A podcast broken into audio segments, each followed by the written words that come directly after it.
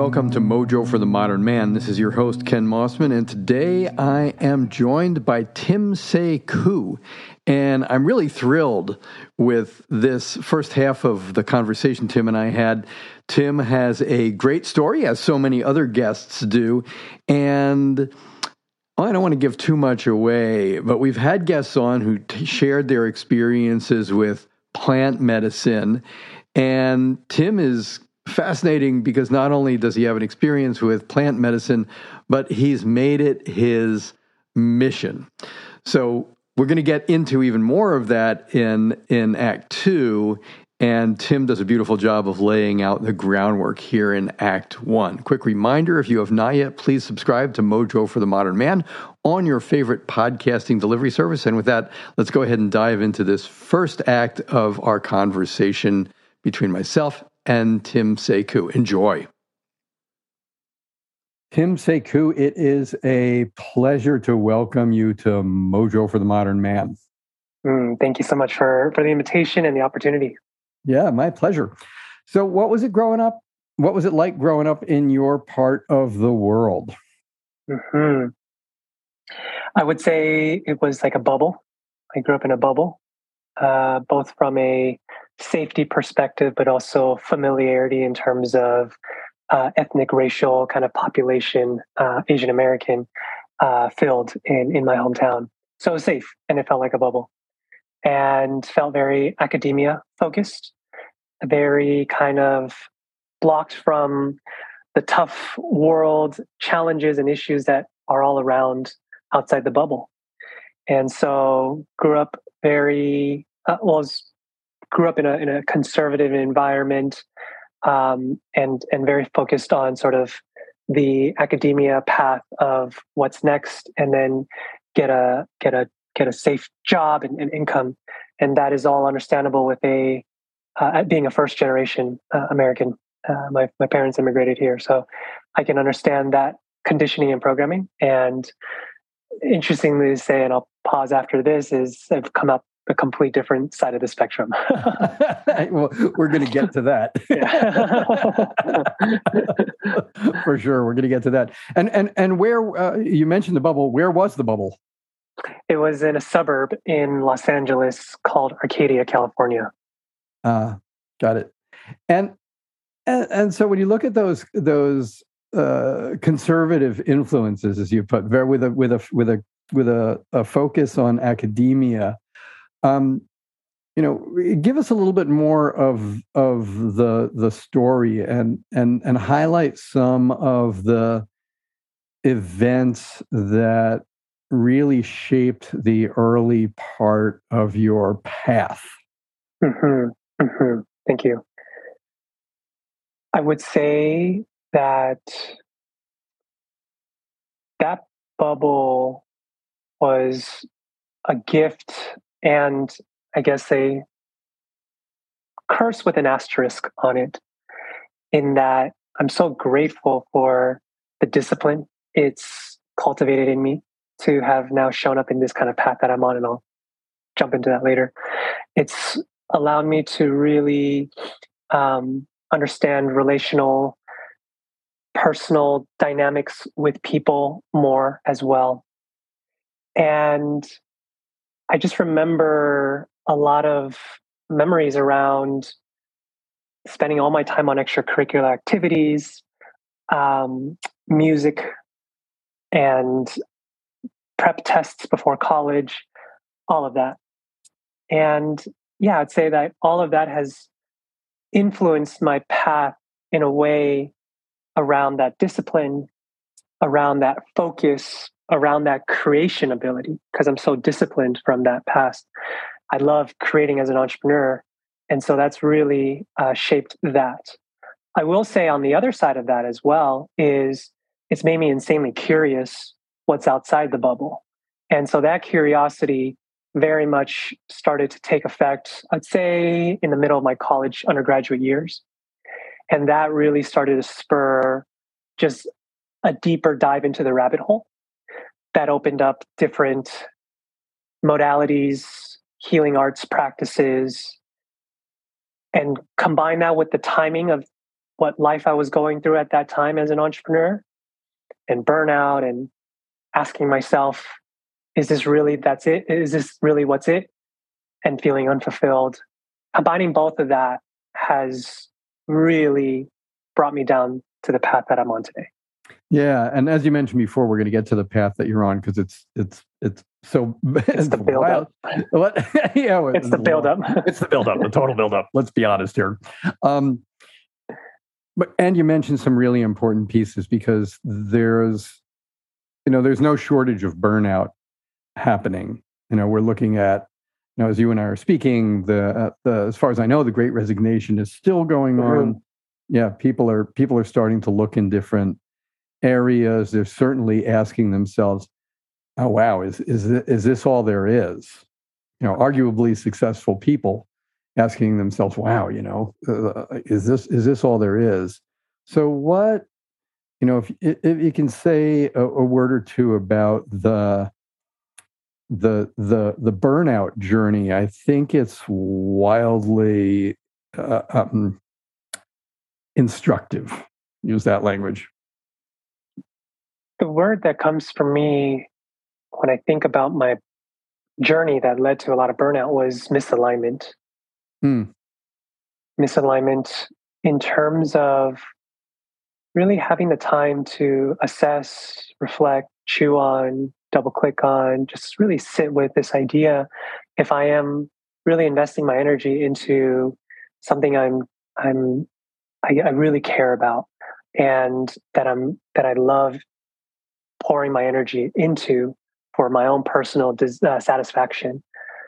And some call it you know the ikigai which is the reason for being around the intersection around um, what you love what you're great at what the world needs and what you can be paid for i've, I've i studied that a little bit um, earlier in my 20s and so that really gave, gave me a great understanding of what alignment can feel like mm. when asking those four questions and finding the intersection of that and I will say that the summary of my first company that I burned out at was really maybe just what I could be paid for. And that's pretty much it. And I try to like jam all the other stuff into it so it could fit. And it, of course, it didn't fit. And so it only lasted so long. And and was that your own company? That was my first own company, correct? My first company yeah. that I that I started uh, right out of undergraduate. And now I can say, wow, with that deep understanding and feeling, embodiment, and even the physical toll of what misalignment feels like, I can use that as my a calibration, North Star, barometer for what I devote myself to next. And so I did take a couple years off of my life to really tune up that barometer mm. and start pointing that in different directions to see what would resonate. And happy to say that I found that and I'm I'm living that now and that barometer feels so in alignment. And of course, then the inner joy factor feels at an all-time high as well. Yeah, yeah, yeah. Well said.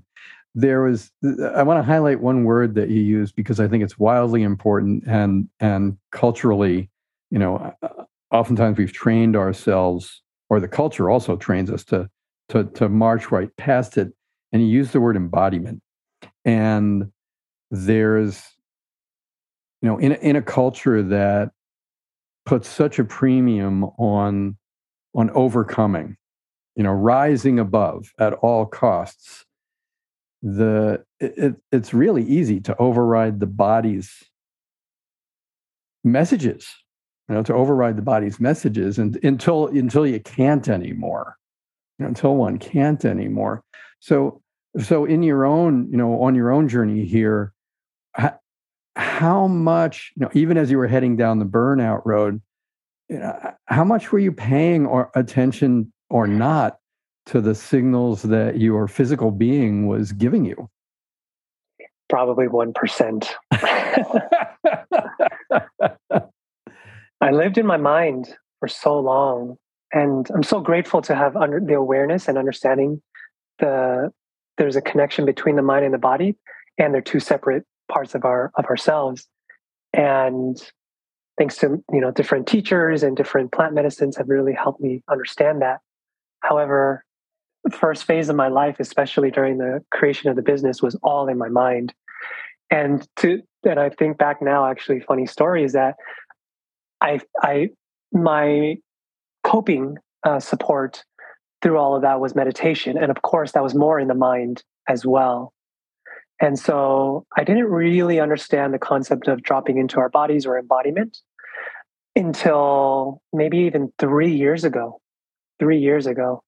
And so it's been a very intentional practice to really understand how I can drop into my body through movement, through breath, through sound, through presence, through other oh through music when I when I play my music and I can like close my eyes and just rhythmically move my body with the music and and, and start to embody the music. All those little practices.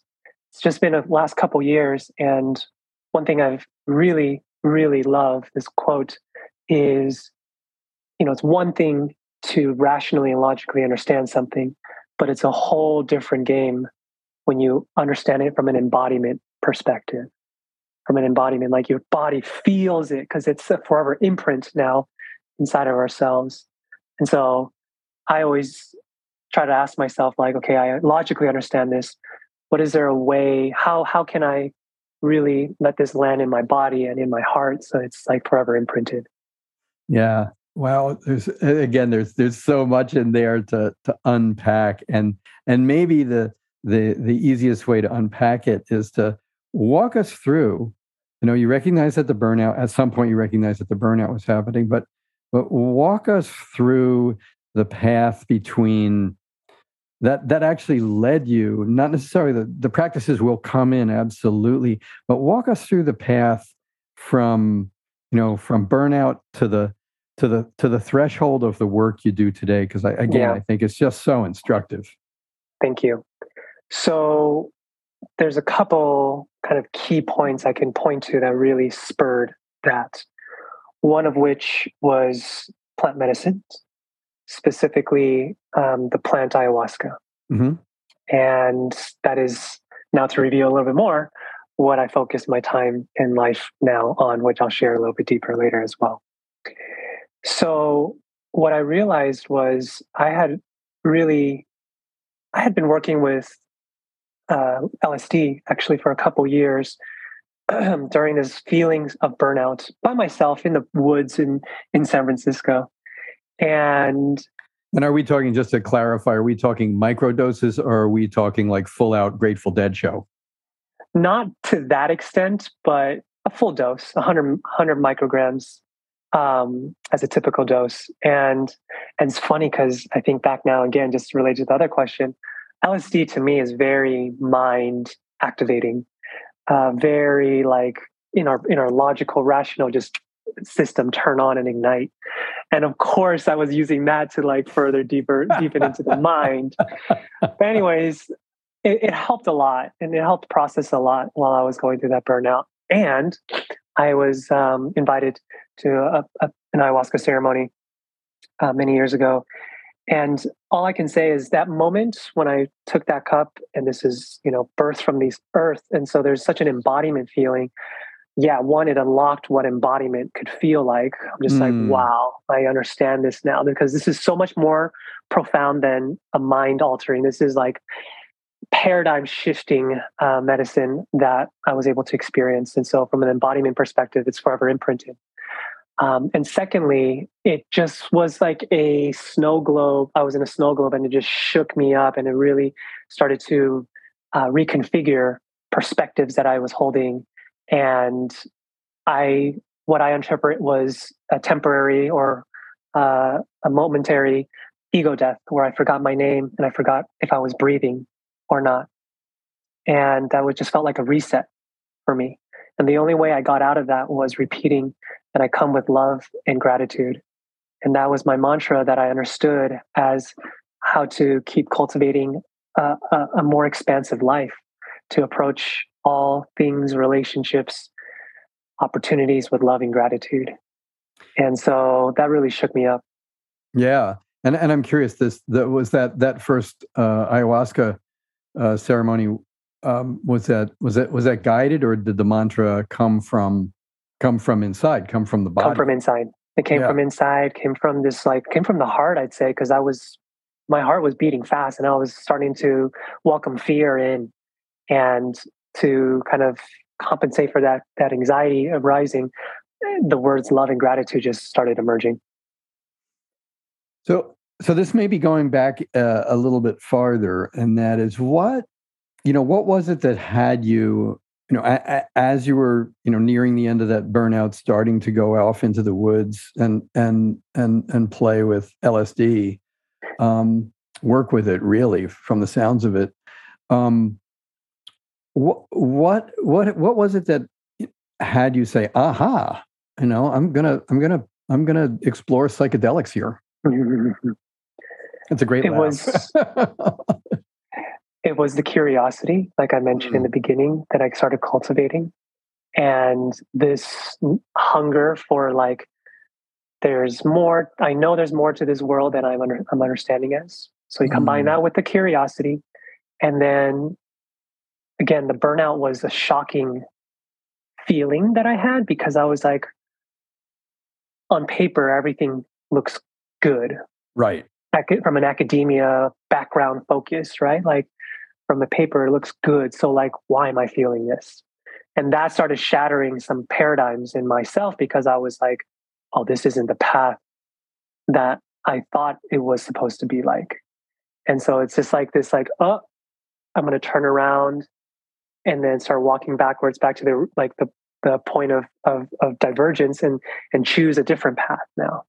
And so that feeling of like this wasn't what I thought it was all about made me really open to different types of healing arts modalities that would expand my self-awareness to go remember to remember what it is that i am truly maybe here on this planet for in this lifetime. That's great language to remember. Yeah, yeah I, I, I was shared by i was the teacher shared with me that um, you know, we we we didn't forget anything. I mean, sorry, we didn't lose anything, so we don't have to go find it. We just forgot, and so we just need to practice the art of remembering. And a lot of times that requires deep silence and reflection and openness and connection to something greater than our own minds uh, to receive uh, the remembering. Yeah, beautiful, beautifully said. How did you go about finding your teachers? It's so funny because I hate to be cliche. It's just like I didn't go find the teachers. The teachers and I just cross started cross paths. And that's what I feel is so authentic and genuine with that. Truly, truly. Um, it's more like if we really, if I really am ready and I am intentional with that and I put in my work um, to to be doing my readings, to doing my self practices, this and that. And I have this curiosity of X Y Z or X Y Z healing modality. Um, I, I, I it's it, I feel it will be provided. It was provided for me, and typically a lot of the teachers in practicality were met in my ayahuasca medicine ceremonies. And they're not only the people who are serving the medicine, but also uh, facilitators and staff there, but also even some of the guests there are some of my greatest teachers as well.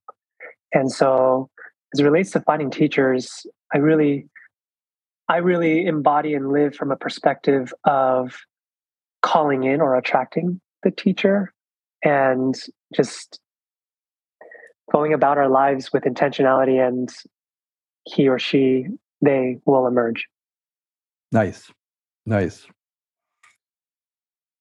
So I think we're I think we're there. when I say we're there, we're I think we've gotten to the I think we've gotten to the threshold and you you you mentioned the participants and other people. So, you know, bring us to where there is and and and the work you're doing now. Thank you. Yeah. The work I'm doing now or the mission that I'm on now is humbly supporting the elevation of consciousness through intentional plant medicine ceremonies. and plant medicine containers. Uh, personally, I see these sacred medicines as powerful acceleration tools under the right setting, under the uh, safe container, under structured con- uh, containers that have integrity uh, all over it. I believe it can stoke such powerful and meaningful insights for someone in such a short period of time and invite them and plant the seed for them to make drastic, transformational, positive changes and new agreements in their lives for themselves, for the companies they touch, for the communities they serve, and the world they live in. So, what that looks like is these retreat containers, and we it's called One Heart, and we specifically uh, really try to work with the what we call like heart-led leaders or conscious creators these can typically take form in entrepreneurs and founders and CEOs who have exited and now really want to uh, create something with a deeper alignment. It could be um, someone who's burnt out with the monopoly game and deciding to uh, change things up and and really want to create from from their hearts uh, in in a, in a startup venture possibly. But I think of it as the intersection of uh, grounded uh, execution and and and worldly like creations, but fusing with deep consciousness uh, intentionality. And I really love that intersection uh, because I believe magic really births in that intersection.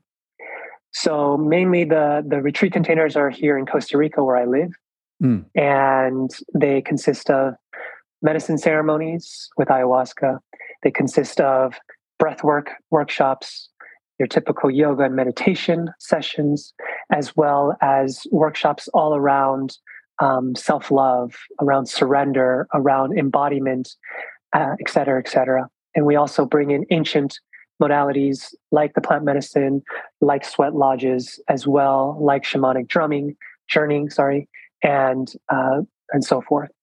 And so we kind of bring this all together in what we call a, a really powerful training. And again, call in the the creators of our world and really activate them from a place of clearing, healing, away, uh, and, and, and working through whatever they get to work through, and then now creating uh, in the world with deep alignment. Thank you so much for joining me, Ken Mossman, your host here on Mojo for the Modern Man. And of course, our guest, Tim Sekou, for this first half of our conversation. Tim will be back. That episode will drop next week, depending on when you're listening to this. And he digs a lot more into questions about cultural appropriation and his work with One Heart, and of course, a whole lot more. Quick shout out if you, if you have not yet, please subscribe to Mojo for the Modern Man on your favorite podcasting service. Come by my website as well, kenmossman.com. And of course, a reminder links to Tim's socials and to One Heart, etc., may be found in the notes, the intro notes for today's episode. And before we part company, of course, a quick shout out of gratitude to Carly Farrar at Knack and Company for her copywriting expertise to Megan Johnson, also at Knack and Company, for keeping me on the straight and narrow and her help with uh, assisting me in all sorts of ways. And last but certainly not least, to Josh Hines for his sound editing and musical brilliance. Be well, take care, and we'll see you back here soon on Mojo for the Modern Man.